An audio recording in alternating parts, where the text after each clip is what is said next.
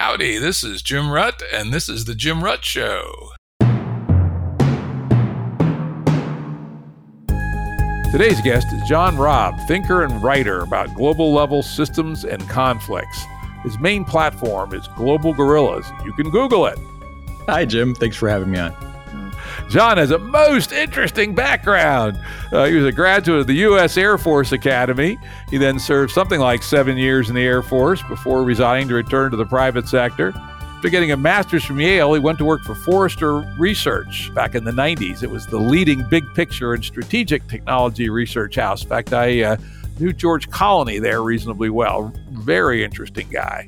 In fact, at Forrester, John's the guy who initiated a dedicated service for some newfangled thing called the internet. And I guess that kind of worked out, huh? Yeah, it did. It did.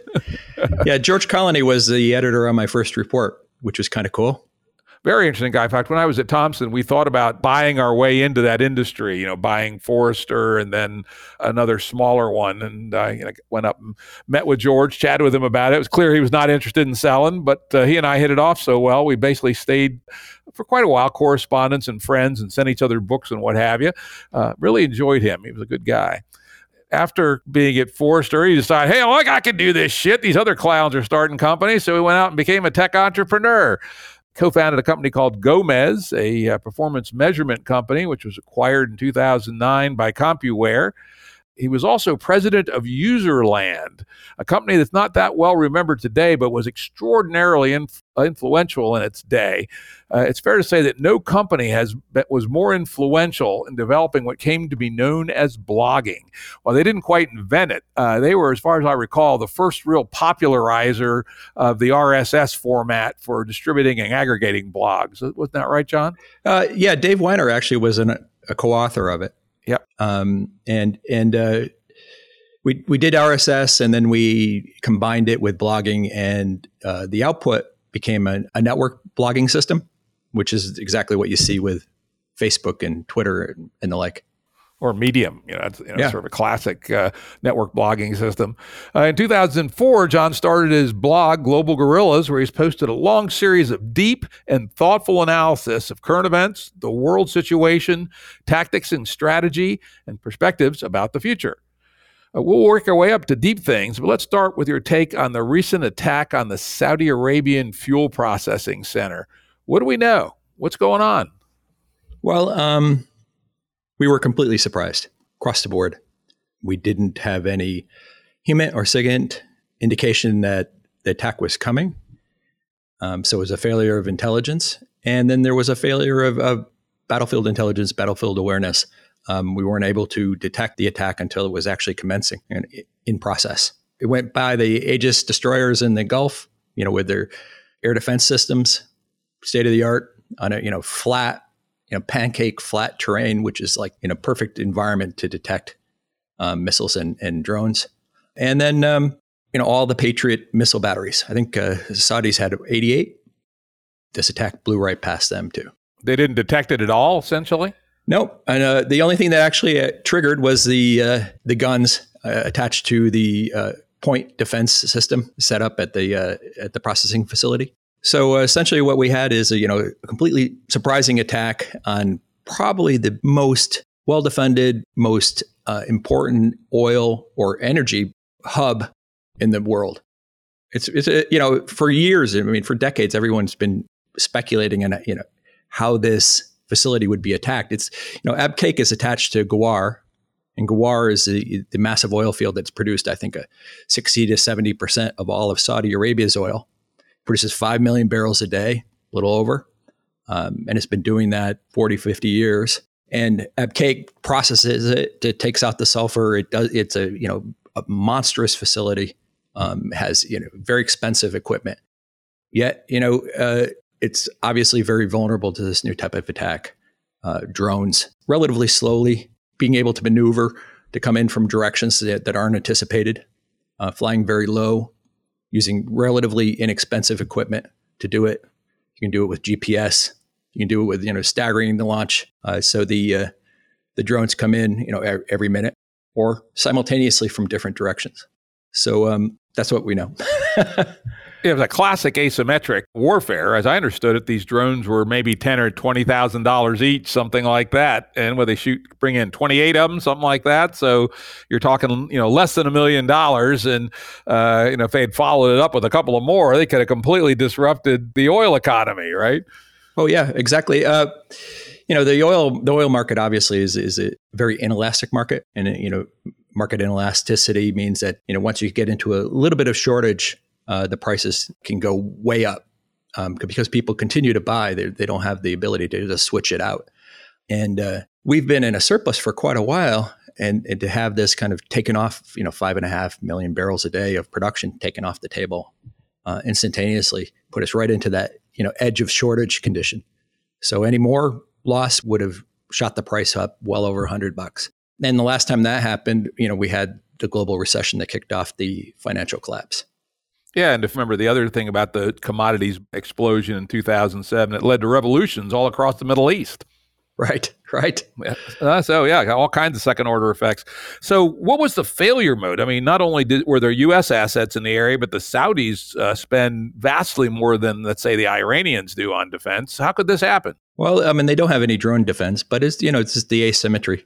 You know, you, you can have drones coming in from Iraq and and from Yemen and from uh, opponents that you don't anticipate having to fight, or at least at that distance.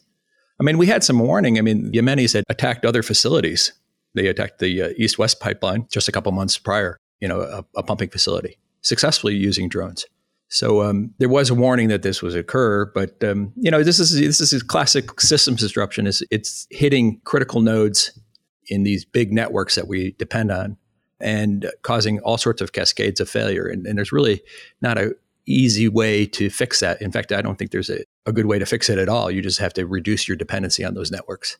And the other thing, of course, you know, a truism in uh, military history is militaries tend to fight the last war, right? So they have the Aegis ships out there in the Gulf looking to shoot down F 14s or something, but instead come tiny little drones flying low and slow. Oops, our uh, you know billion dollar Aegis ships can't even deal with those, right?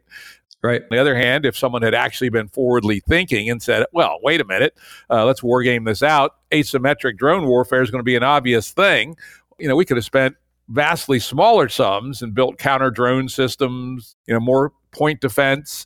Because fortunately, drones are slow and they're not stealthy, at least the ones that were used here. So if you would rang the facility with point defense weapons with high granular radar, probably could have shot them all down for not a whole lot of money.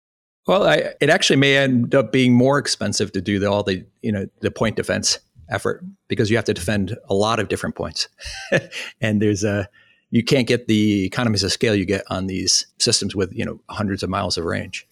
Yeah, that's the truth to that. On the other hand, for a small number of very vulnerable and ultra high value ones, like the oil facility, it makes a lot of sense. Pro- probably not going to defend every government office building. Interesting. Where do you think the attack came from? Did it come from Yemen? Did it come from Iran? Or do we know yet? Um, combination, I think, of an attack from Yemen and from Iraq. From Iraq? Yeah, they, they Iranians staged an attack from Iraq. Ah, okay, okay. So uh, yeah, there wasn't any real easy way to detect it unless you were looking in those directions. Of course, they should have been, but they weren't. Pearl Harbor all over again, right? Should have, but they didn't for the Saudis, it definitely was Pearl Harbor. I mean, it really, the big impact on them is that it really screwed with their IPO. Yep. Uh, they're taking Aramco public and, you know, at a potential $2 trillion offering, and this easily slammed a half a trillion off of that or more because now the system is actually shown to be vulnerable and that they're incapable of defending it. And, you know, again, from a bigger perspective, it, it ought to substantially undercut you know the, the whole position of the Saudi regime, you know, the world's last uh, absolute monarchy, right? Right. And feudal empire, right? Get rid of them sons of bitches, right? but uh, and this, you know, shows the world that they can be taken down easily, right? So probably the Iranians uh, and other folks have said, all right, when the day comes and we decide we really want to take the Saudis out, we'll just knock all their oil out and leave it out for a year or two. Just constant rain of these damn things, right? Yep. And there's nothing they can do about it. You know, that's going to, as you say, going to very much reduce the interest of other people in investing large sums of money into that area, at least so long as the Saudi regime remains in power. Yeah, but it also kind of exposed that the fact that the, the U.S. really isn't as interested in the Middle East as they used to be because we produce so much oil. Absolutely. And uh, it's changed our perspective. I mean, we made the strategic error, the grand strategic error of focusing on the Middle East as a, as a primary hotspot, as, as something that we should and needed to actively engage with back in uh, at the end of the Cold War.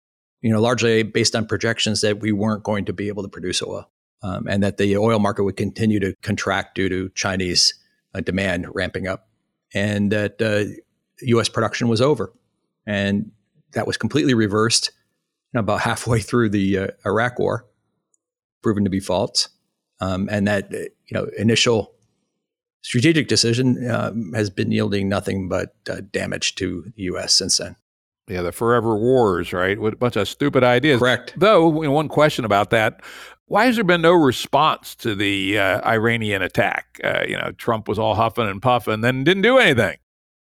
Um, I think uh, Trump is he's he's very uh, big on rhetoric, particularly when it comes to international engagements. But he's very uh, negative on getting engaged in a in a foreign conflict. He just shies away from it.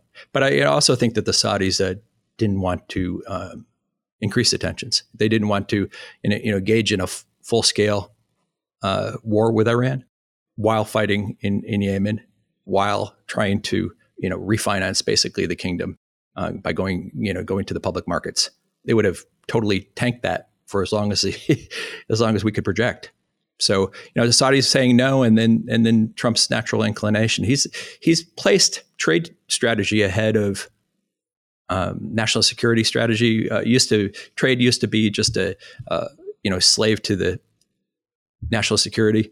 You know whatever was best in terms of you know the security of the global system we we let the the trade strategy uh, accommodate that, and then he's reversed that relationship. National security is now in um, enthralled to the uh, the trade strategy, whatever improves our trade status.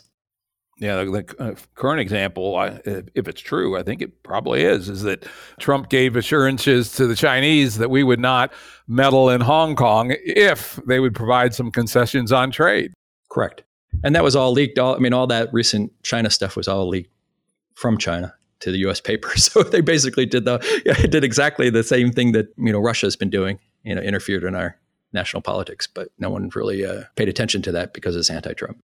Yeah. Well, the other thing is, it, and this is the thing that's a little bit disingenuous about this Russia stuff. Every country has been messing in every other country's elections, right? People forget Obama med- meddled in both the Brexit vote and the previous Israeli elections, right? He came out and said who he wanted. I mean, that's definitely meddling. People don't mention that. So, uh, and you know, it's as if the U.S. hasn't meddled in elections all over the world all the time. I am a little surprised by the disingenuousness of the focus on, oh, these bad Russians. Yes, uh, we should be uh, making sure we uh, harden ourselves against those things. But to think that they're the first people to ever do this is, is very silly. Uh, let's uh, change directions here a little bit, move up the stack in terms of uh, conceptual stuff. You've popularized the terms the resistance and the insurgency, uh, often compare and contrast the two and compare the two as kind of interacting systems. Could you briefly describe them and tell us how those movements are impacting our political situation today? Okay, well, um, the concept is, is that the American political scene is now the battleground between two social networks, you know, weaponized social networks that have uh, taken over the political process. Started with the insurgency, which is the uh, rejection of the establishment that vaulted and put Trump into office. The insurgency uh, is a maneuver based insurgency. It, it disrupts systems, uh, it causes chaos. And because of that chaos, it disrupts the decision making process of, of the opposition, um, the established opposition, as well as uh, any network opposition. Um, and it's been fairly effective. I mean, it put Trump in office, it's maintaining his popularity. Uh, Trump is a, a natural uh, in terms of, uh, of that kind of maneuver based disruptive strategy. He's, he has lots of what what's called a fast transience. He moves from one topic to the next, one disruption to the next. There's never really any time for the uh, the opposition to get uh, build up momentum in terms of opposition on any specific point. Um, the resistance is the uh, network that's been most effective at combating the insurgency. And uh, it found it, its purchase in, in the uh, identity side uh, very values focused. It's puritanical in, in many respects, doesn't put up with violations of, of values. And um, it's in the process of taking over the Democratic Party. And you know, we're seeing the kind of compromised mainstream candidates being uh, you know thrown to the side, like Biden, and anyone who's like who would try to straddle the middle ground. AOC, for instance, is you know the perfect example of of the uh, resistance fighter, uh, the resistance uh, uh, participant. And both of these networks are are open source, meaning there's not any one specific person that that's leader. Those those people that you see at the front uh, tend to be more like a weaponized version of the network. Um, there's lots of you know conflicting ideas within these open source networks, um, but they're you know all agreed on on a, on a single you know animating purpose. So uh, you know that's just the, the core of the idea. Yep. Let's talk a little bit about these networks, right? We, you know, over on on Facebook, we have a group called Rally Point Alpha. I think you're a member of that, aren't you, John? Mm-hmm. I'm a manager of it, I guess. Ah, okay. Uh, the uh, that's right. Uh, that's a group where we, based on an essay by Jordan Hall, a group of us have gotten together and talked about how collective intelligence uh, networks, decentralized networks, uh, have really completely changed the game, or at least I don't know if they've changed it yet, but they're in the process of changing the game. Right. Could you talk a little bit about the nature of these networks? You know, I started looking at networks as a um, a new kind of organizational uh, framework after the Iraq invasion. Um, you know, I was seeing results coming from from that engagement that weren't fitting, you know, the the media narratives or the analytical narratives coming out of the establishment. So, um, what I saw was something similar to what I was seeing on the internet. It was an open source framework where um, lots of disparate groups come together to um, operate as a as a single unit, um, but they're only tied together through what's called a plausible promise or or the idea of what one single simple goal that everyone can agree on. Often it's like no more corruption or remove this specific leader. Um, in Iraq, there were you know seventy different groups, lots of very very small groups. There were you know lots of different flavors of jihadi, uh, lots of different types of nationalists and um, Baathists with or without Saddam, and criminal groups. And these groups all seem to be able to work together effectively um, by focusing on ejecting the United States as the you know single goal that united them. If left alone in the room, they would kill each other immediately. uh, but they were able to put that to the side. One one thing we saw with open source networks like this is that they're extremely innovative. At least in the in the Iraq War, they did more in six months than the uh, Irish Republican Army did in 20 years in terms of innovation. It was very very quick we had a $3 billion program for counter IEDs. Uh, whenever we put out a counter, uh, they countered our counter within two weeks. And our release schedule was every three months to six months. So they were beating us very quickly. And um, they shared those innovations. There wasn't really any, you know, lockdown. I'm going to keep this for my my own group. Um, they shared it freely among each other. Each group was able to copy what the other group did and apply it very very quickly. And there was a, also a sharing through the through the media, kind of a, what I call stigmergy. It's a this idea that um, it comes from insects. Uh, you know, when an ant, you know, finds a, a little food, what they do is they uh, leave a chemical trail. You know, as they carry the food back, uh, that chemical trail acts as a signal for other ants to follow and, and find the food. And each ant that does that adds more chemicals to that trail until the food is exhausted.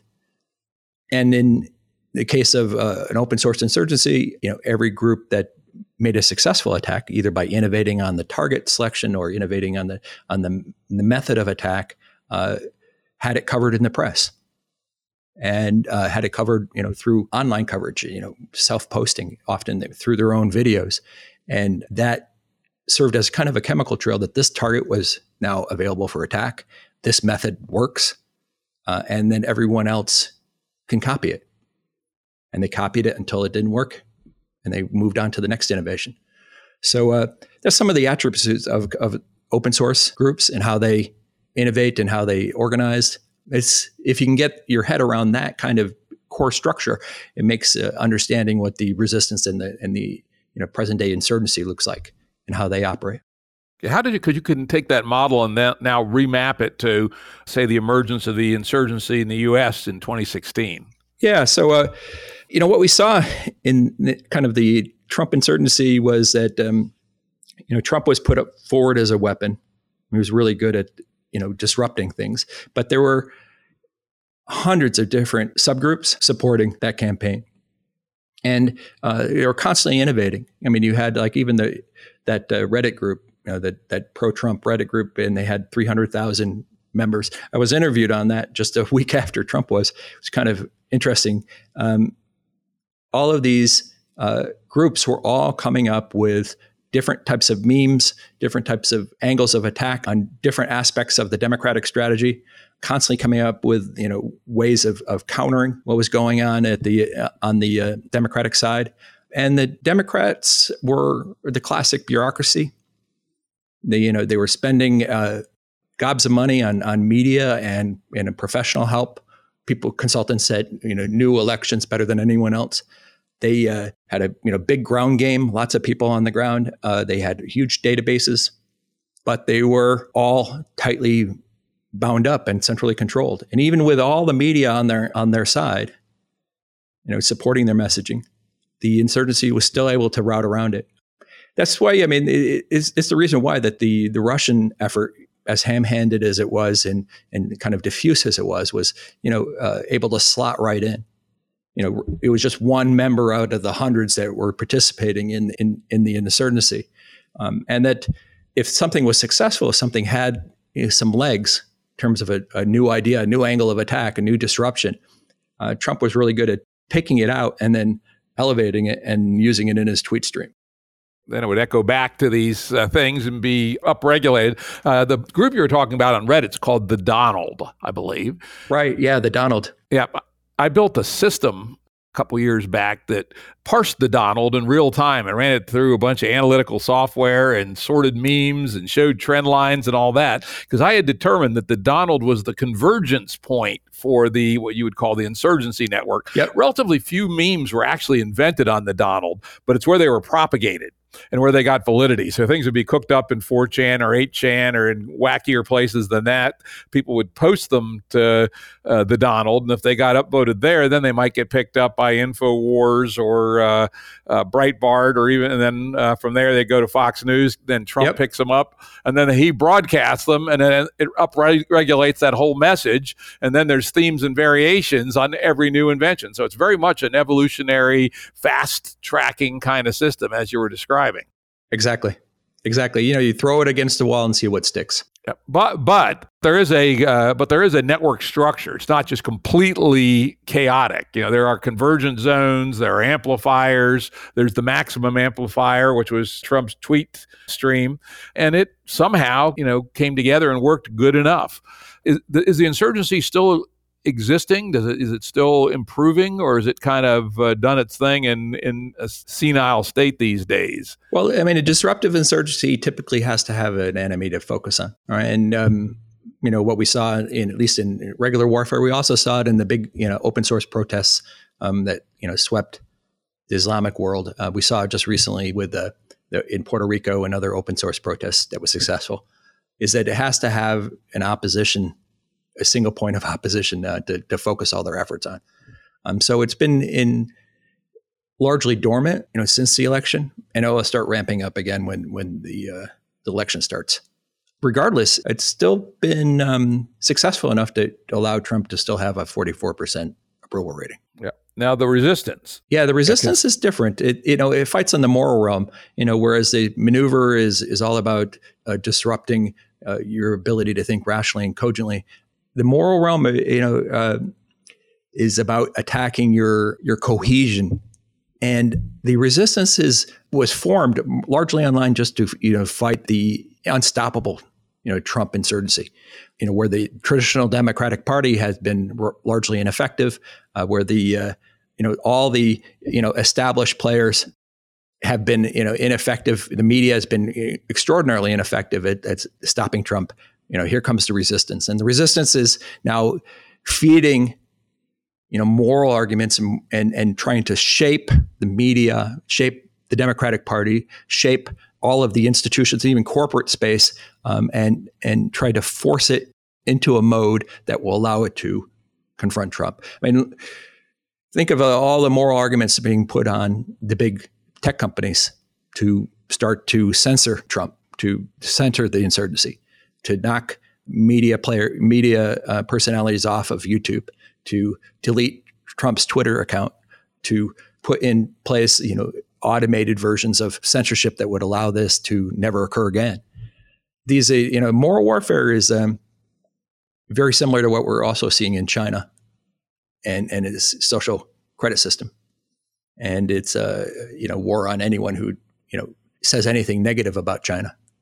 Moral warfare is a is a um, very effective, but has the potential of becoming you know very puritanical and very restrictive and very in, in cause stagnation because it doesn't allow any deviance. Uh, we'll get into China later. I got a couple of detailed questions about China, but back to the resistance. Sure. The structure of the resistance, because it isn't directly coupled with mainstream media, there has to be some uh, human energy that keeps it going. You know, the Donald had six hundred thousand people or whatever it is. Uh, where's where are the bodies, and is there any convergent zones in the resistance where ideas come together and get upregulated, et cetera? Oh, what's yeah. The, what's the, net, the network topology? What's it look like? It's Twitter. Twitter is the, the, the focal point for the, the resistance, and it's millions of people. And those that Twitter conversation is constantly when they find, you know, at, at, the personal level, when they find, you know, violations of what they consider uh, in their value system, their moral code, uh, they'll they'll point that out, and it goes onto Twitter first, and uh, everyone responds to that, expresses their outrage, and that's where they reach in also to different organizations. If they find a bureaucrat that's not doing, you know, following what they consider the correct behavior, they'll reach in and touch that person directly, call them out yeah, Twitter is the is the uh, the main vehicle f- for the resistance. Okay, that seems to make sense. Uh, be interesting to see how these networks morph as we go into 2020 and the stakes move up. Right? Will the insurgency invade Twitter? I mean, well, there's plenty of insurgency people on Twitter. I see both sides all the time on Twitter. It doesn't work as well. Yeah, the insurgency doesn't work as well on Twitter as as the resistance. It's it's it's more of a broadcast medium so you know they're they're moving what they do is you know through their conversation is they move towards a consensus on a specific topic or specific you know value. And when they reach that consensus then they enforce it. It's consensus seeking which is different from the insurgency. I mean that if you had the i just was in the process of writing this this month's report and it's about the or one of the reports i'm writing this month. It's it's this new political spectrum is that you have on the one side this consensus seeking consensus driven value system which is the resistance. And then on the other side, you have uh, this disruptive capability, and they're in tension. And you know, the network that's driving the, this this new value system has the ability to reach into all the old bureaucracies and and down to the individual level and and set them in a in a, in a very uh, specific direction. And the disruptive capability comes in, and if those if that uh, uh value system is too restrictive, or pointing in the wrong direction, the uh, the insurgency would disrupt it and cause it to uh, reset itself or go back to a, a, an earlier stage. You follow me on that? Absolutely. In fact, it's a perfect transition to my next point. You've written quite a bit about coherence, right? And especially about the ever growing decoherence in the West. You know, frankly, I'm coming more and more to believe that an unconscious libido for social coherence is the invisible force field that's driving a lot of our social turmoil. And, you know, what you just said resonates with that a lot, right? The yep. resistance is people who unconsciously are starved for coherence. You know, the market has replaced the community, the government has replaced the family. We live in flatland uh, where no one really needs to have any adherence to anything to live in modern democratic liberalism. Groups like the resistance offer a coherence, right? Right. It's a, a new brand of coherence, and a coherence is very powerful. If we look at you know work from people like Peter Turchin, who has studied uh, the rise and fall of empires, you know the the emergence of small borderlands groups that bring down empires, etc. He always points to a word he uses, asabiya, but very similar to coherence. Uh, that would seem to indicate that in a fight, resistance might have an advantage over insurgency if resistance is based on coherence and insurgency isn't. Unless you uh, have coherence around the around the wrong idea, or that you value stability over everything else. So if you had to draw the political spectrum at a global scale, you would have China on one side and Russia on the other. China is obviously you know more successful, um, but it's, it's just started the lockdown process. And if they achieve total coherence and totally enforced by their social credit system and, and, and the like, you can see the stagnation threat there, uh, where no new ideas are, are allowed because they can violate or disrupt the, the stasis. On the other hand, you know, too much disruption, you end up, you know, corrupt like Russia or, or Trump.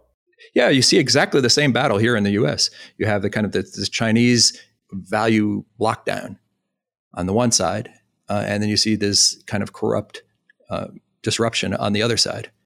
I think that's actually a benefit. I think that's actually the best place to be is at that edge, that dynamic edge between the two. And that will allow us to maintain the, the maximum creativity without falling completely apart going forward. Whereas the other sides are, are you know, they're, they're going to, they're, they're screwed yeah, the Russians have lost all their innovative capacity through pure corruption, right? There's, right. there's, no way for anyone to create anything without having it stolen, essentially. And as you point out, we'll, we'll go on to the Chinese here next, but you know the Chinese face the potential risk of becoming stultifyingly coherent, right? And right. in fact, I have a term I like to use. Maybe this is similar to your edge between the two. I call it coherent pluralism there seems to be, to my mind, two error points. One is too much coherence. Think of the Middle Ages, right, at some level, or fascism or Marxist Leninism. Uh, and then the other extreme is no coherence, you know, essentially chaotic uh, space, Somalia at its in its worst days, et cetera. And Trump seems to be a pretty uh, incoherent character in his own right. And maybe the right place is to right size the coherent kernel and but then make it a clear part of our called the Jeffersonian Madisonian operating system, as they did with religion, that we have pluralism outside the core. And yet, that seems to be something that humans have a hard time doing. You know, they want to totalize one way or the other. They want right. either be, you know, radical libertarians or uh, you know high-end utopians, and trying to find that balance of the right amount of coherence to make a society feel good for people. I mean, I would argue our current Western society has too little coherence. Uh, we don't have enough duty to our society. Uh, you know, there's no real sense of belonging to a society. It's all transactional and commercial. Yep. But on the other hand, uh, stultifying Chinese uh, neo-fascism isn't the answer either. So maybe something in between is is a, is a way to think about it. Coherence, but bounded. Yeah, I mean, the grand historical narrative behind this, at least from my perspective, is that the internet is the equivalent of the printing press in terms of its effect on society. And I look at it through the kind of McLuhan, Marshall McLuhan lens. It's um, that this technology is rewiring us. It's changing the way we think at a very root level, um, and that it's that change is going to change the way we uh, organize our society. And um, I mean, with the printing press, you saw the emergence of bureaucracies as a replacement to kind of the feudal noble system. Um, you saw the shattering of the universal church. Religion has been in a downward slope since then. Um, in terms of its influence, you saw the rise of democracy, at least institutionalized democracy.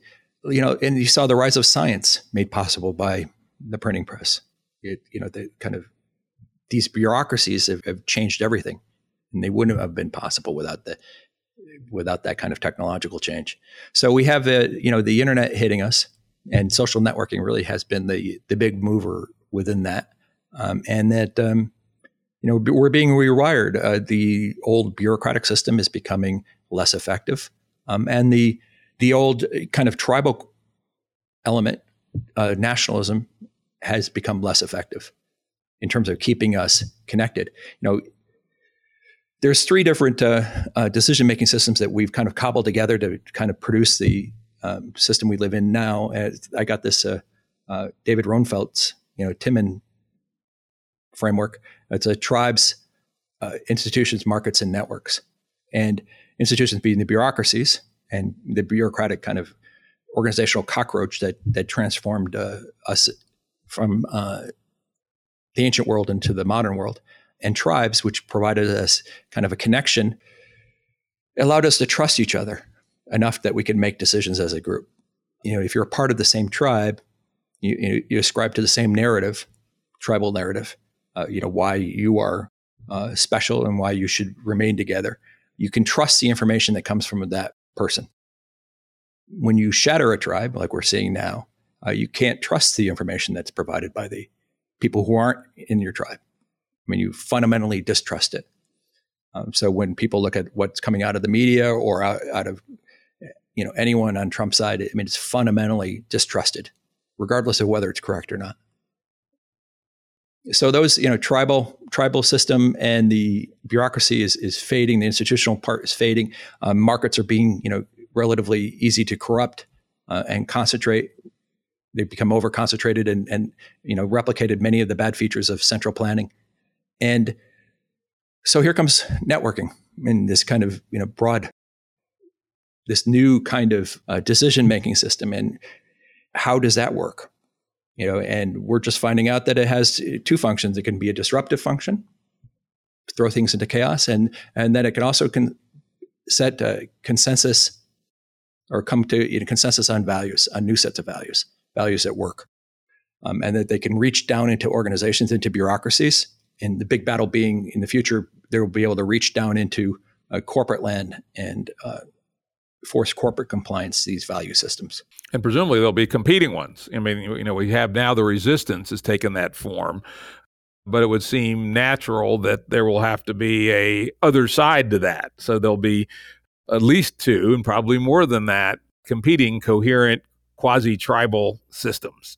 So far, there only looks like there are going to be two China and the rest of the world. Well, I was thinking even within our society, right? Even just oh no, I I don't think they can last. I mean, the these networks tend to be um, they tend to expand and crush any opposition within their space. It's it's a I don't I don't I don't see it. Uh, I think I think the the overall direction, and and this is like another McLuhan thing, is that we're headed towards this you know grand consolidation at a at a you know at a network a global network level and that you know all of this fighting that we're going through and and, and this uh, struggle that we're seeing over the long over the next couple of decades will be about which system ends up becoming the dominant one I wonder if that's really true. I mean, if we think, look at recent history, if we look at the nation states, they've been breaking down into smaller and smaller units.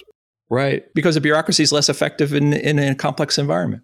Yeah, and also I think people are looking for coherence. Also, be my other argument: why do the Scots want to get away from uh, uh, the UK? Why do uh, you know? Why is the Catalonians uh, so insistent on breaking away from the Spanish, which they've been you know married to for 500 years?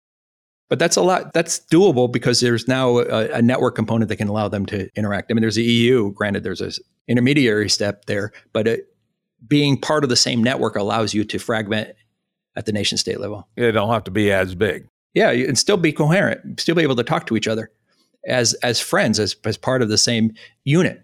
Uh, you have to have like a, a, minimum standards of interconnect. Think of it as the you know the internet is like these minimum standards allowed the whole network to assemble. You have to have the same value system as a minimum standard in order to to work together. And you can fragment the nation states down to nothing, down to micro levels. And if, if you have that same value set, it allows that to happen coherently and, and actually maybe even economically efficiently because the networks can Correct. replace many of the things the nation state was doing economically. Not everything, but many of the things. So a, a nation state of 5 million people is now quite feasible, right? Yeah. And also the, the network allows you, allows these small states to avoid becoming um, you know prey to large multinational corporations too. I mean, it's you know these networks have the ability to change the policy or change the alignment of large multinationals. So if you were running the Extinction Rebellion, you wouldn't be protesting government. You'd be picking out a company as a victim and forcing them into alignment.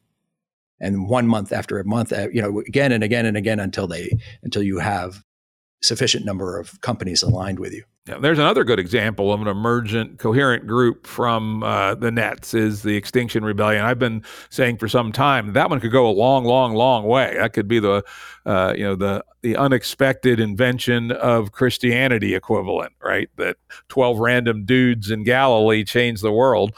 In this case, it could be uh, whoever started the Extinction Rebellion could end up changing the world.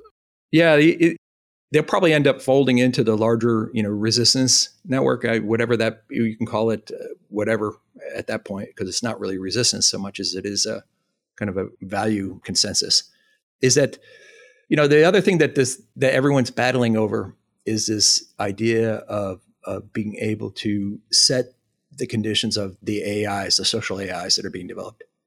And um, I mean, the winner sets those conditions. And what I mean by that is a is that what we're finding with AI, at least from my perspective, is that it really isn't really great at producing a human equivalent intelligence. I mean, we don't even properly utilize the you know seven billion people we have right now with the human level intelligence.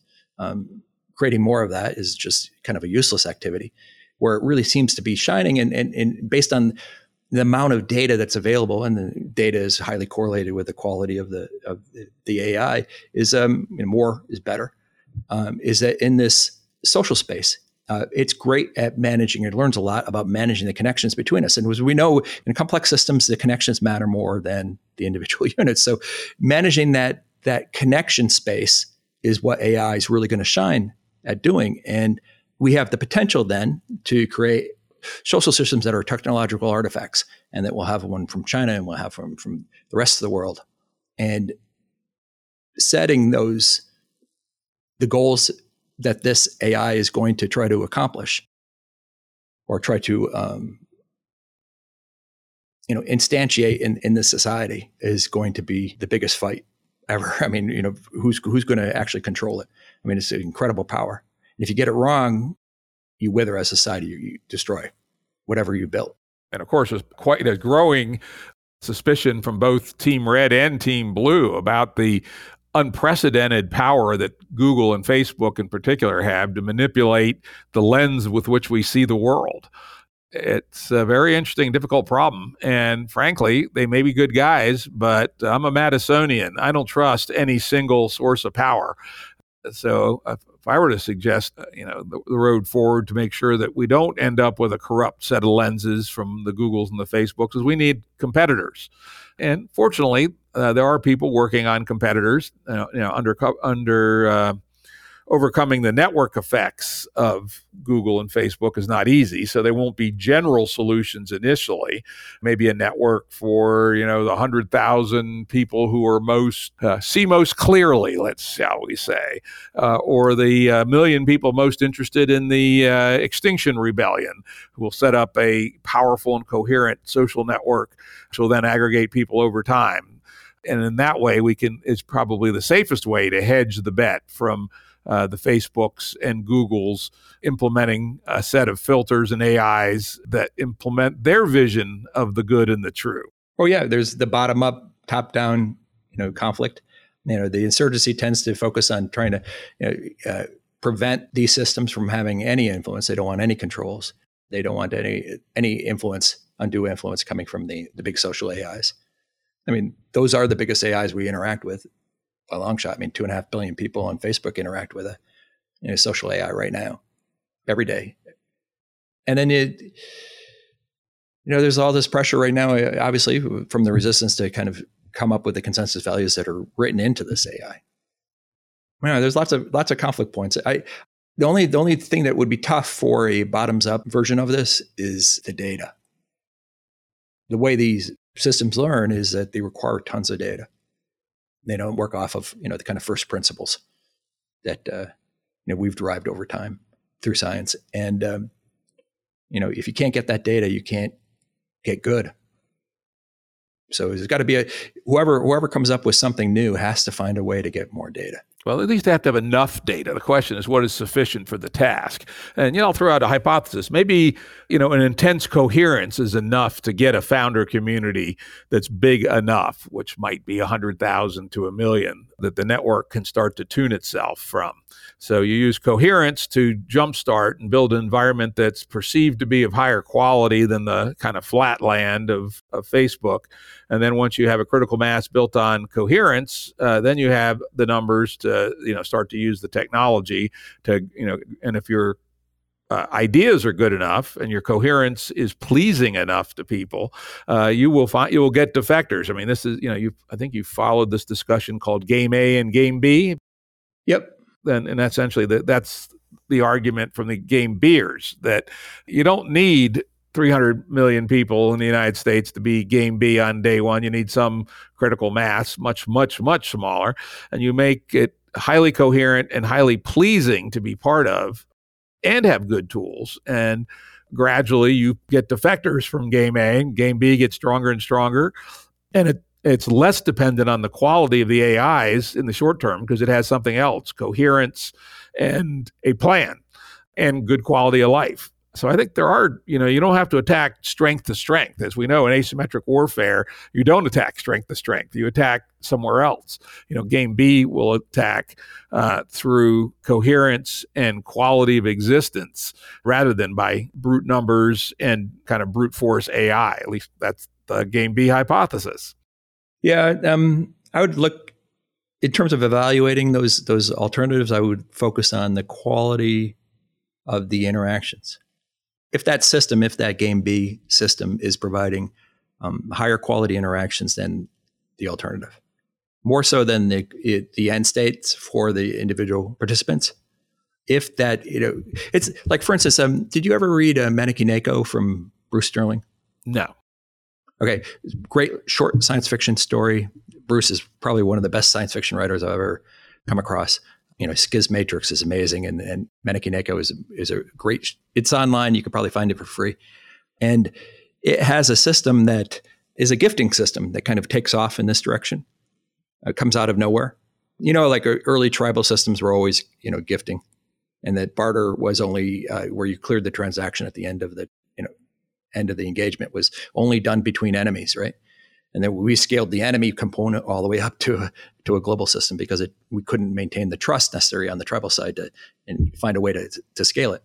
Um, is that in that in the Maneki Neko universe, it, they had a system that kept track of basically your karma and, and, and kept track of the needs and wants, the immediate needs and wants, as well as the long term needs and wants of the individuals that are part of the network, and that they were constantly gifting, you know, connecting people and, and saying if you gift this to this person right now, you will gain, you know, access to more gifts future in the future and your prioritization will go up. So if somebody just lost a job or had a bad day and they and the system knew that they loved coffee and they're sitting at a park bench and kind of thinking, "Oh my god, the world is terrible." They would interact with somebody in the network and say, "Bring a coffee to this person. This is the type of coffee that they like."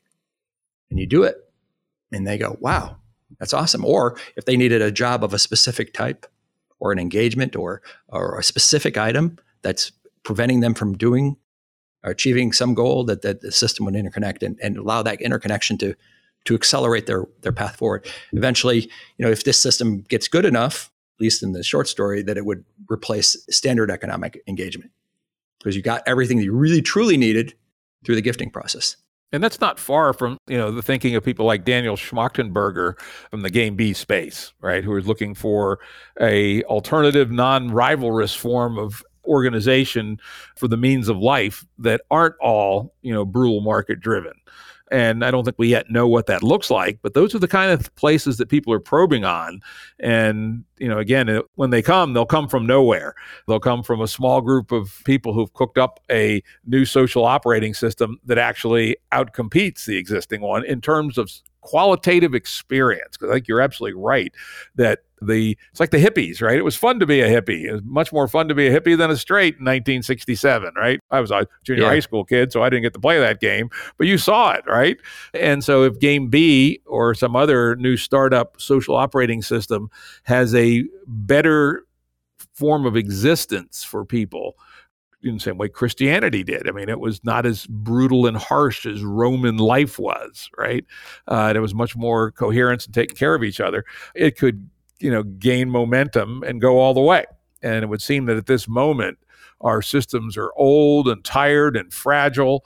The life that they're providing for people, while materially better than it's ever been by a whole lot, from the perspective of meeting our real human needs i would say not so good right look at the you know the rates of deaths of despair amongst uh, middle-aged uh, working people you know, our system is not working for most people, and there's room for an upstart to come and take it over. Right. Yeah. I mean, you know, um, when the printing press hit, it wasn't really quite. We weren't quite sure what would come out of that in terms of you know new organizational types, new decision making systems, um, and um, I mean, who could have envisioned the the rise of bureaucracy, um, you know, the modern form of bureaucracy with all the bells and whistles that we see with you know individuals who are civil servants who have a certain ethical code, who are very content, you know, to do their job without you know immediate recompense. All of that uh, would have come out of that technological change and how it would transform governance and, and transform our lives. And so we're in this same place with networks. You know, you know, how does that going to be used to you know transform our life? And, and, right now we're seeing it on the you know the open source side, and we see two functions, but there are plenty more out there. We just have to discover them. Yep. And there's like we can rethink our democracy. For instance, ideas like liquid democracy really could not be done until you had computer networks. And that may be a better way to govern ourselves. Not sure. Some interesting aspects of it, but it hasn't been tried at scale. So, but if it if it turns out to be better, societies that adopt it will outcompete those that don't. Well, if the way the networks are operating right now, and you look at you know they've taken over the political spectrum, um, the new left is not going to you know follow the pattern of the old left where it's you know looking at uh, uh, you know raising taxes or raising money that's that path is blocked trying to raise money from you know globalized wealth is very very tough um, regulation is tough too because the companies and the and, and the wealth would you know skip away. Um, so you know the kind of Warren approach becomes difficult to implement um, because there's so many workarounds and so many ways to you know to beat what she's proposing. The thing that's tough to beat and I think impossible for the traditional corporate bureaucracies and and, and organizations to, to beat is a, a left that uses like kind of the presidency and, and, its position in Congress as kind of a bully pulpit or to also as a um, you know coercive system to force corporations and, and, and government bureaucracies into alignment, force a very specific consensus value system into into place and forcing companies to provide service and move in a certain direction. Uh, if you price your pharmacological goods too high, you get crushed. And if you try to, you know, take advantage of, of a certain uh, market opportunity at the expense of, you know, Americans, or um, then you get crushed. And it's not just at the top level; it, you know, at the corporate level, uh, this network can actually reach deep inside the company and go after individuals maybe the redress we've been looking for, right? Uh, you know, the problem since the 70s has been increasing returns to scale network businesses have allowed businesses to get bigger and bigger and bigger and bigger. They've corrupted the political process, and there was no constraint on them. Correct. Perhaps uh, this form of political organizing is the redress that that kind of predatory behavior is calling for. Yeah, I mean, all of our focus right now is on the disorder, the Trump disorder, and and, and associated with you know, Bolsonaro and all those others. Um, but the real danger of the system is too much coherence. It's too easy to achieve, you know, maximal coherence. Um, you have to have a little bit of disorder and disruption in order to make sure that it doesn't opt too heavily in that direction, or else you get stasis and you get you get repression, you get oppression, and it's just built into the system, and it can't get rid of it and your economy suffers and everything suffers as a result.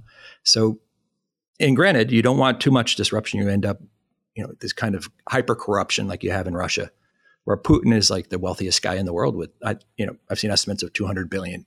So it makes him twice as wealthy as, as Bezos. He uses the network to disrupt opponents and keep the political process fluid and allows him to do basically anything he wants at, at, at the corruption level and to consolidate power he'd love to be able to do that if he could get away with it, right? oh yeah, if he could. But I mean, the thing is, I think the tendency here, the, the system that's you know dominant, if there was a you know, is towards a, a, a hyper coherent system, and you know, I don't think we want to go that direction completely. We want to keep it fluid enough that we can change it and modify it uh, as it moves forward. Also, we're, we're in for a world of heart. Oh, but I would say that you know, you draw this picture of a left coherence doing its thing. If we learned anything from you know our constitutional history, it's always an arms race. There will be a equivalent on the right very quickly, right? So there'll be multiple moralities that are attempting to subdue corporate America and the bureaucracy, and hopefully there'll be more than two. And you know, uh, we're we're locked into two in our political process by a design flaw in our institutions, which is the first past the post election method, and our influence networks and uh, you know, let's say uh, moral networks are not necessarily going to be constrained by that. So instead of two, we might have ten of groups that are attempting to shame corporations and bureaucracies from doing bad things, and those ten groups won't agree on what's the good things and what's the bad things. So that we'll, we'll have a pluralistic way to work that out. I don't see the woke left winning. I mean, those people are they just piss off way too many people. And if they ever go too far, they're going to be in for a big fucking awakening, right? yeah. Well, the right ends up becoming pretty much just pure disruption. Or not.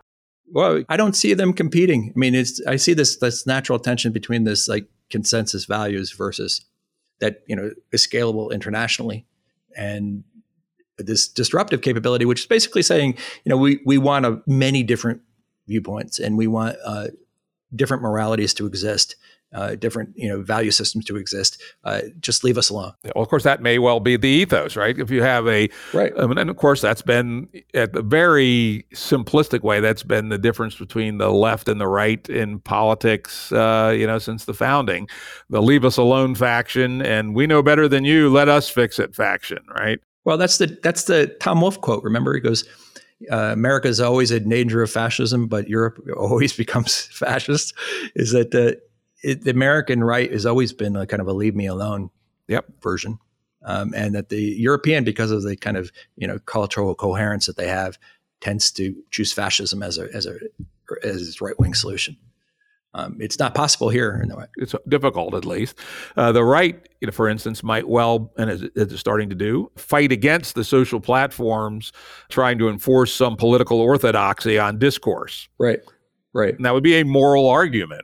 That in the same way we always wanted independent newspapers, uh, we want censorship free from content bias, right? Maybe you have censorship based on behavior. For instance, thou shalt not threaten violence against identifiable people.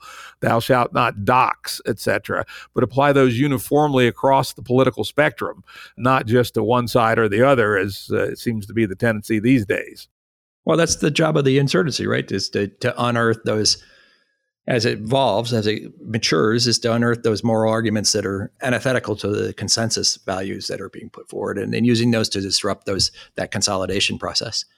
Um, that's a more you know beneficial way of looking at it, and that you know if those mar- arguments are valid, and then they're going to be effective in terms of disrupting that that consolidation.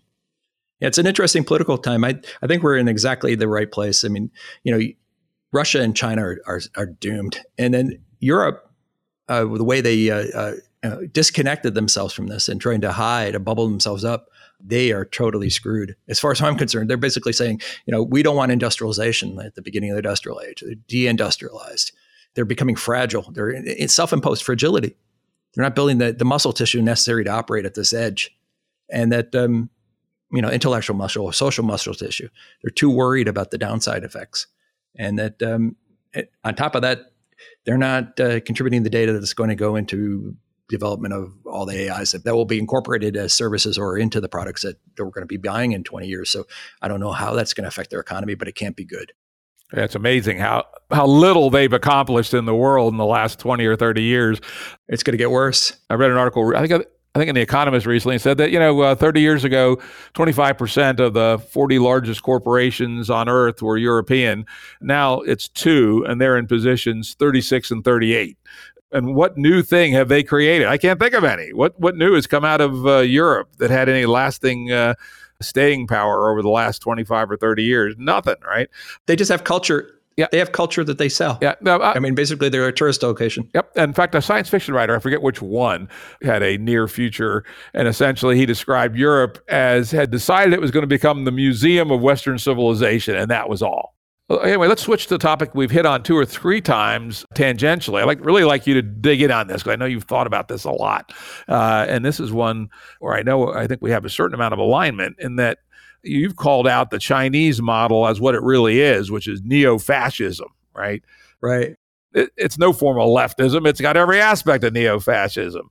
And uh, I've done the same in a paper I wrote called In Search of the Fifth Attractor. It's available on Medium, where I describe the neo fascist model's exemplar as China, you know, data driven, technologically enabled, social credit, facial recognition, and more. Tell us about what you think the Chinese are trying to do, and to what degree do you think it'll work? Okay, well, um, you know, I, I went back to try to get to first principles. I mean, what are what is the fascist model at a organizational level? As a, you know, how does it really work? And you know, I went back to the 20th century and I looked at the three different models that emerged out of there: the the communist model, the fascist model, and, and the democratic capitalism.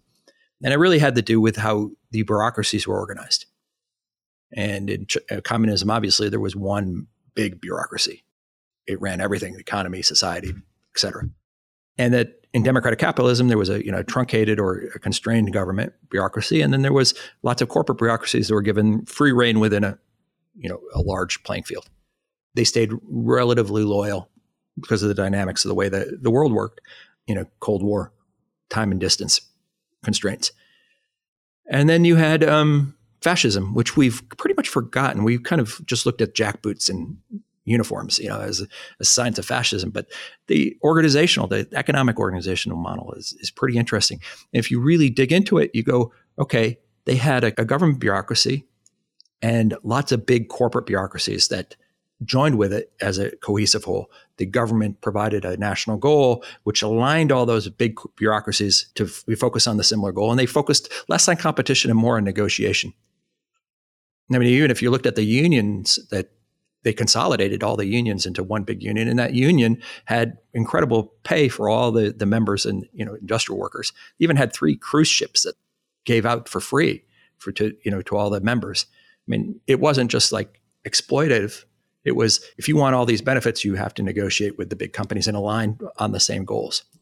Now in order to get that alignment at least at that time the focus was on you know crude tribalisms and you know the tribal appeals to identity, all the worst kind of stuff, hypermilitarism, hypernationalism, um, as a means of setting those goals for all the corporate participants. And when that was, you know, system was crushed, we pretty much forgot about it. But now we have a new system.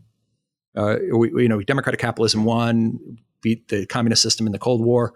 Uh, we thought it was going to go everywhere, but what we ended up doing is globalizing and we allowed the internet to connect up everyone and there's you know the system became complex uh, and divergent and the effectiveness of the uh, government bureaucracy in in democratic capitalism became less became less and less effective less able to raise money less able to control its borders less able to uh, influence policy over the long you know implement a policy and find it goes wrong within months uh, and because the, the system is is moving too quickly. And the corporate participants, you know, broke out of their box and they were able to go international and they were starting to think international and they think, oh, we're not really loyal to the U.S. anymore. You know, we're loyal to a you know global audience and, and we have different ideals and different ways of looking at the world. So, in response to this chaos, what we're seeing is the development of workarounds. And then China was looking at you know transforming their system. Uh, they were you know still relatively totalitarian and and they opted for a system that looks very organized in almost exactly the same way as the fascist model. Uh, you can see it at work now in the in the conflict with Hong Kong is that they were looking for corporations to sign on um, in compliance with you know enforcing their stance against the protesters. So if they have a protesters working for them and they recognize that that person as such, they're supposed to fire them and turn off support for people who support the protest, et cetera um, or they're aligning with their they're aligning their companies to focus on creating a social credit network that works on kind of a Confucian model that is very patriotic that doesn't allow uh, anyone to discuss specific topics or criticize the government. So you know their system is this new type of fascism. So you know you you, you see you could actually see the battle going you know working on the on the street level the battle over you know corporate alignment uh, in Hong Kong uh, is that you know the government has companies that they've forced into alignment. You know, kind of using the fascist system, and uh, the protesters, as an open source network, are trying to uh, punish those companies. So they'll selectively uh, deface the, the buildings or the uh, the storefronts of companies that have opted to support China. So you'll see it just you know dot dot dot dot dot down the street as the protest moves forward, with the companies that are uh, fighting them being punished for that activity. So you know, it's it's pretty interesting to see the uh, the emergence of fascism. Um, you can see the battle in the states is is in some ways very similar to that. You know, who gets to control the companies? Uh, can you force them into alignment to reduce the instability caused by globalization, et cetera? You see that in Russia. Russia has already done it through cross holdings and mafia style tactics.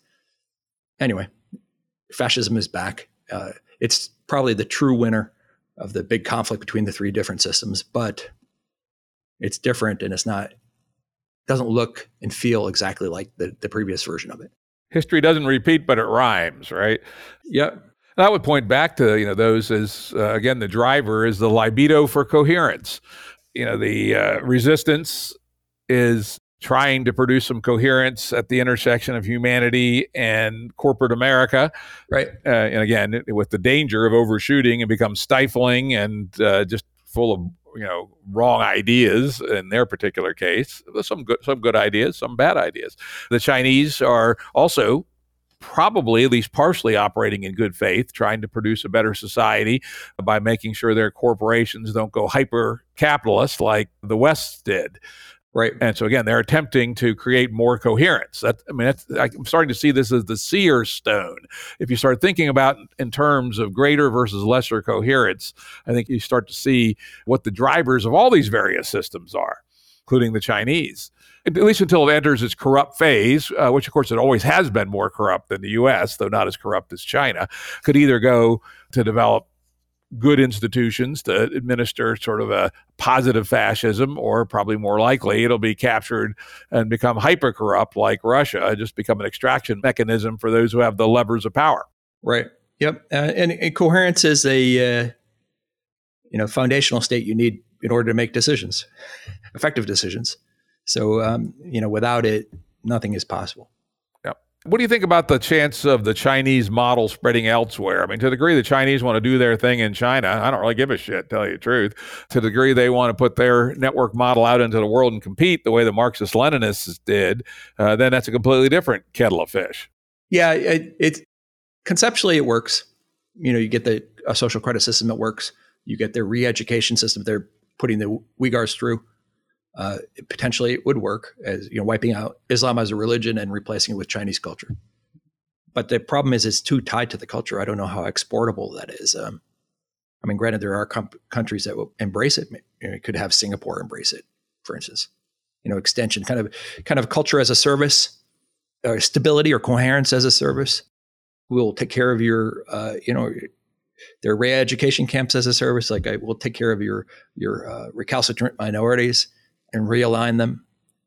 And then we'll provide a system for uh, connecting up your, your citizens. But see, the thing is, I think it's too tied to the, the Confucian system. You got to get it, get it, and the Chinese culture in, in general. Yeah, I agree with you. That's why I'm less concerned about it, perhaps, than some. So if the Chinese want to build their country that way, let them have at it, right? Right. It does not seem likely to be the kind of thing that would spread. Though, as you do, as you point out, though, uh, the technology, the underlying technology, is likely to spread. Uh, you know, every semi-dictator, wannabe dictator is going to want to uh, have get their hands on some of that technology. The uh, you know the facial recognition scanning systems, the social credit systems, perhaps. So that may not work in you know, many cultures. I don't think that would work in the United States, at least not currently. It may work in, uh, or certainly wouldn't work in a place like India, where there's you know such a vast amount of incoherence. But some of those technologies, uh, re-education camps might be one that's exportable. It's the technologies that are likely to be exportable rather than the the system itself. Yeah, point technologies. It's yeah, it's going to be tougher. They won't be able to, you know, create in a box solution for this. It's just not going to not going to be possible.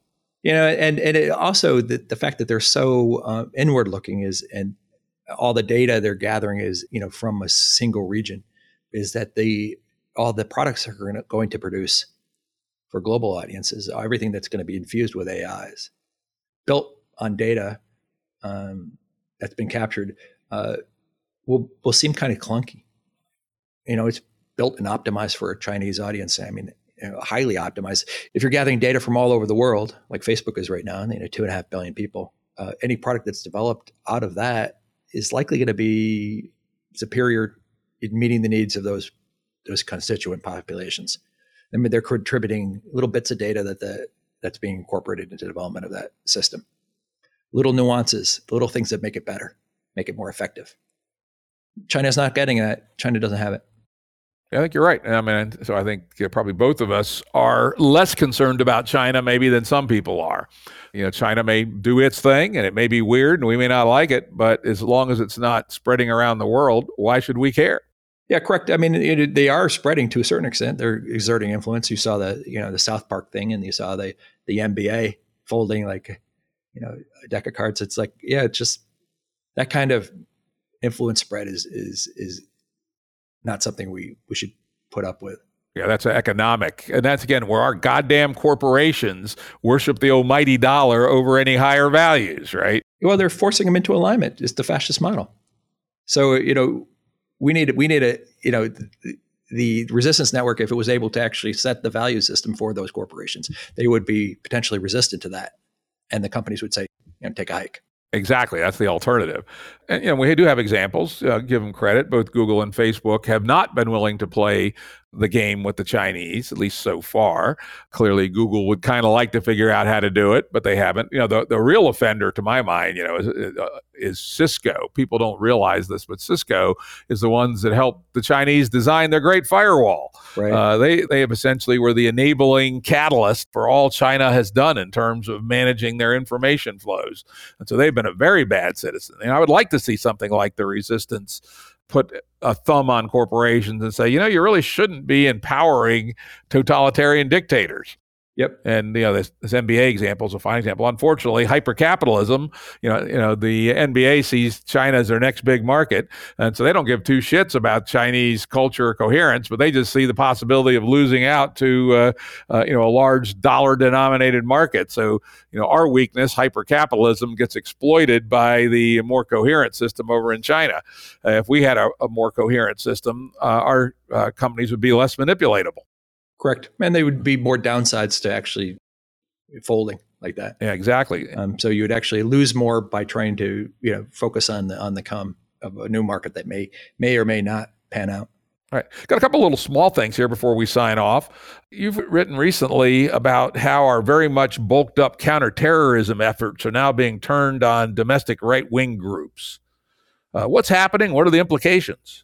Well, there's been a kind of a drumbeat in the background you know, whenever there's a, been a, you know, an attack by you know, white nationalists to, to uh, start to turn and create the legal structures necessary to have counterterrorism focus inward. And my background is counterterrorism. I did five years in a tier one spec ops unit, you know, one of the few people who were in those units back then. And, um, you know, it's, it's a pretty terrifying instrument. It's, you know, we put incredible amounts of money into it. Um, for, so far, it's been focused almost exclusively ex- externally. You know, the stuff that we do domestically is you know a little bit you know hyped up law enforcement. The stuff we do externally is is aggressive as all get out, and um, the the idea that there's a, a white nationalist threat internally that requires you know turning a the the counterterrorist system um, on domestic targets uh, with its powers of mass surveillance and uh, you know enemies lists and stripping national you know national identity and and uh, extradition and all sorts of stuff along that line is is pretty scary and I don't want to say it. it. It's the kind of thing that would run out of control. So if you know if you first have it focused on these guys who aren't really uh, affiliated with any specific group, they're, they're you know self activating, and um, it would you know exp- bleed into you know going after the Antifa, going after environmentalists. There's an unlimited number of targets they can start to focus on um, very aggressively. I mean, on a level of aggression that we haven't seen here in the states. Yeah, there's always been a low level of that with respect to the radical environmentalists. There's always been a working group in uh, the FBI working on on ELF and some of the other radical environmentalist groups, but it, but again, it's been on the small. I think what you're I'm hearing you say is uh, if you were to bring any any measurable fraction of the 80 billion dollars a year we spend on counterterrorism internationally, uh, it could be extraordinarily ugly in the United States. Yeah, and the people and the tactics and the and the and the uh, the legal structures that would allow them to operate at the level that they're inter- operating internationally. Yeah. I mean, if you know, you know about the way they surveil outside the U.S. versus inside, I mean, there's lots and lots of restrictions um, so many restrictions on what they can do inside. But if those like a say an anti-Trump wave comes through and there's a couple of attacks and and there's a consensus in the in the US government to pass this legislation to kind of root it out. You could see things that we do internationally with as a matter of course being done internally. Um, you know, use of drones, use of use of uh, renditions, uh, use of uh, uh excessive force and excessive monitoring. Uh, you know, if you say, okay, estimates are that 10% of the U.S. population has, you know, some level of tacit support for white nationalism through their actions or through their words and through their deeds and trackable online. Uh, should you monitor them all, like you would a fundamentalist faction inside a inside a target country? Should you watch all their communications and tag them and uh, anything suspicious, you you swoop them up you can do the same with the Antifa, and you can do the same with environmentalists. Depends on who's in power. Yeah, and that's the thing that so you give, you give, yep, sorry, go ahead. I was just going to say, yeah, that's the thing that both sides always fucking forget. They invent these new hardball techniques and they forget that they're not going to be in power all the time, right? Exactly. Uh, there's will always be, uh, you know, eight years or 12 years or four years. The other side's going to then now have all these nice tools for repression that you've left. Oh, and then well, they they convince themselves that the their the excesses on their side are not really excesses that they're they're fine they're they're acceptable um, and that you know there's no way the opposition will ever emerge again if we're if we're tough enough on them if we give enough uh, powers to a you know a leader our leader in order to eradicate them but it never works out and at least in democracy tide shifts the opposition is in power and and you're under the gun Yep. I hope I hope our country isn't stupid enough to make that mistake of going down that road. And when I read that paper years, I go, Jesus Christ, let's hope we're smart enough not to at least do that. I hope so. I hope so. Well, good. You do good work trying to bring these ideas out. Last item before we go is uh, on one of your websites. Uh, you said you'd, I don't know, I'm not sure when the timing on this was. You'd spent the last year working for the Joint Chiefs of the U.S. Joint Chairman of the U.S. Joint Chief of Staff on his vision for how AGI and robotics would transform how the Joint Force fights in 2035. What did you learn from that exercise that you can talk to us about? Well, I mean, it was kind of strange for um, for the chairman of Joint Chiefs. They they they do something called concepts. Uh, usually, they're on pretty mundane topics, how the Joint Force would fight today if called upon to do so. This was unusual in that they were looking 20 years out on autonomous robotics and how that would transform the joint force, you know, for the chairman to kind of push this forward. Um, and they didn't have, you know, staff on hand that was really good at this kind of advanced autonomous weapon, future of warfare kind of thinking, um, out of the box kind of stuff. So I got brought in on that. And, uh, you know, there's, it's a, it's a funny process going through the process of creating kind of these concepts and creating you know new ideas in the in, in the government. It's just you know most of the most of the ideas. I mean, um, you have to go through so many hands and so many sign offs that everything gets watered down. But some cool stuff came out of it, at least uh, you know in terms of where it has to go in order to be effective. You know things like you know moving from if you have an autonomous weapon, how do you verify that is effective? Well, you know, autonomous weapon typically in the past where you'd, you'd, look at the you know the error rates generated by the component parts and the system as a whole and you could measure that and uh, determine whether or not it would work. With an autonomous weapon system the, the range of behaviors is is much greater and it's a black box um, if it incorporates like deep learning and you really don't know you can't do the reverse engineering you can't do the, the kind of peer into the system to determine whether or not it's it's, it's uh, making decisions in the way that you would deem effective or not or safe or not. What all you can do is to move towards a certification process like you would with a human being. Whereas if you have a human being and you train up to do a certain task, the only way you can actually determine whether or not they're effective at that task is to put them into that task and and judge their behavior, certify their behavior, and do it again and again and again and again until you're satisfied that they'll do it effectively.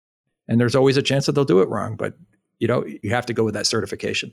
And the same thing is true with a with an autonomous system. You can run through simulations and scale that up substantially um, but you can also you know do that uh, uh, in the real world and and that's how you determine whether or not it works. So little things like that uh, structure um, the potential here also is and this is kind of interesting is that if you learn something new new tactic, new capability, uh, new procedure, new maneuver uh, that you can then capture that in its totality uh, with nuances. You know, think of it in terms of like teaching a, a, a deep learning robot how to slice a, a, flying apple with a samurai sword, right? You know, you saw that online and saw that, you know, the samurai instructor changing the angle of the blade and getting it perfect. So every time they tossed the apple forward, that the, the blade cut it perfectly. Well, think of that in, in the context of, of autonomous weapons. And you come up with this one new technique, and then you can take that technique and then share it throughout the joint force. And how would the process of, for that work? Is that you would take it, test it, run it through thousands of simulations, millions of simulations, billions of simulations, in a kind of a simulations, you know, uh, command that would then verify it, uh, then certify it, and then roll it out as a capability that can be employed in all these different systems that are compatible uh, that has a potentially completely change everything.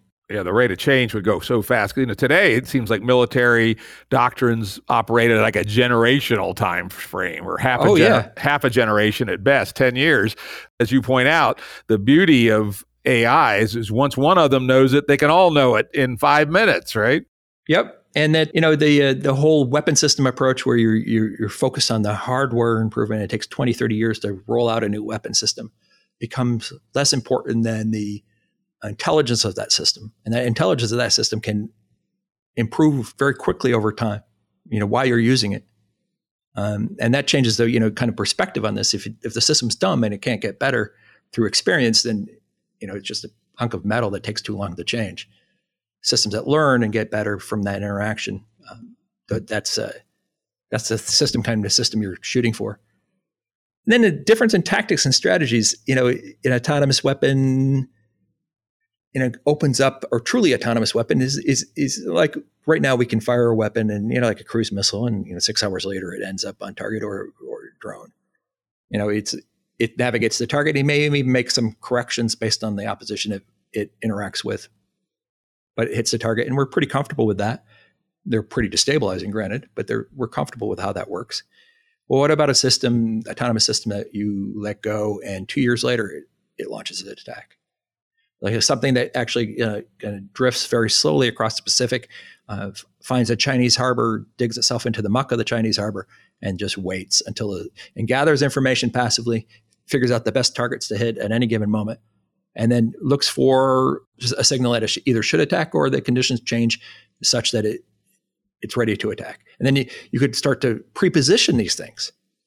And then you could like talk about truly destabilizing something that can really, really change the the way war, war works is um, is that you can roll these things out and they can slowly you know pre-position in a myriad of locations or you know around an, a potential future enemy like dig themselves in to landscape and just wait.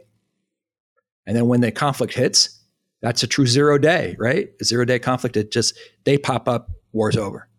They break all the networks, they destroy all the enemy capabilities, they take it out, keep it down, you just walk in. Yeah. And also think of the ramp up possibility. You know, with humans, I don't know what it costs the army to train up a soldier these days, but certainly in the hundreds of thousands of dollars, I would imagine. And it, we know it takes a year or two before a soldier is very effective. Right. You know, a robotic soldier, you know, it might get the price down to ten thousand or twenty five thousand dollars, and could build them as fast as you could build factories. So uh, the thing could, you know, we could go be back to the era of World War II mass warfare with very few humans involved, but you know, literally millions of robots fighting each other. Oh yeah, the the, the uh, it also makes possible, you know, war between nuclear powers where it wasn't possible before. So, like for instance. Uh, say we have a, a conflict with China over the Spratly Islands.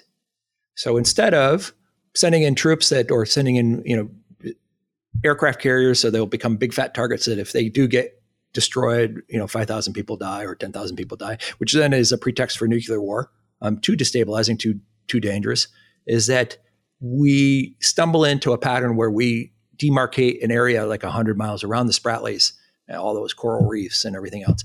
And it becomes a war between robotic systems where no human life is lost.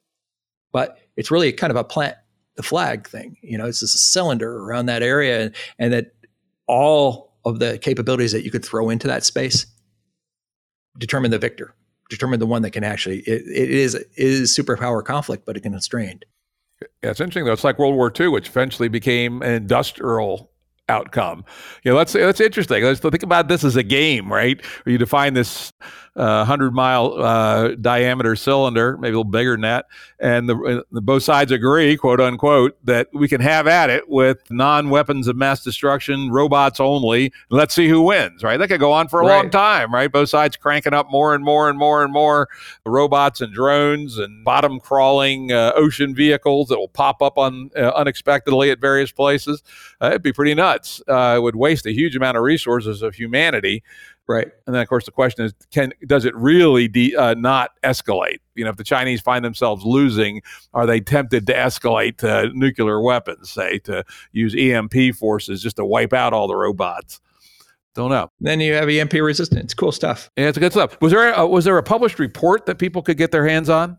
Uh, no, there was not. I don't think so. There's all just a most of the stuff. Most of the stuff ended up just being you know caught in drafts that never saw the light of day other than the senior management that ran through it. You know, this stuff will resurface. I mean, the good ideas like this never really die. They just kind of get kind of get shuttled around and there's champions that kind of stumble into it. If you really have a good idea about warfare or anything, actually, uh, it, uh, you know, I mean, I wrote my first, uh, when I was at Forrester, I wrote my first social networking report. So I called it uh, personal broadcast networks and it was popular but people go how do you build this thing? You know we can use a little bit of this and from the netscape browser and stuff like that. But you know people kept on working on the idea. And it took me to 2001 to find a company actually realizing it with the you know the networked approach of uh, userland's uh, rss blogging system. So um, you know ideas can tend to come up you know tend to surface if they're in the right if they if they have the kind of right system dynamics pushing them forward Indeed. Well, John, this has been absolutely fascinating. We've covered a tremendous amount of ground as I expected we would. I think our listeners here will have learned a whole lot. So I want to thank you for coming on. Oh, my pleasure. Thanks, Jim.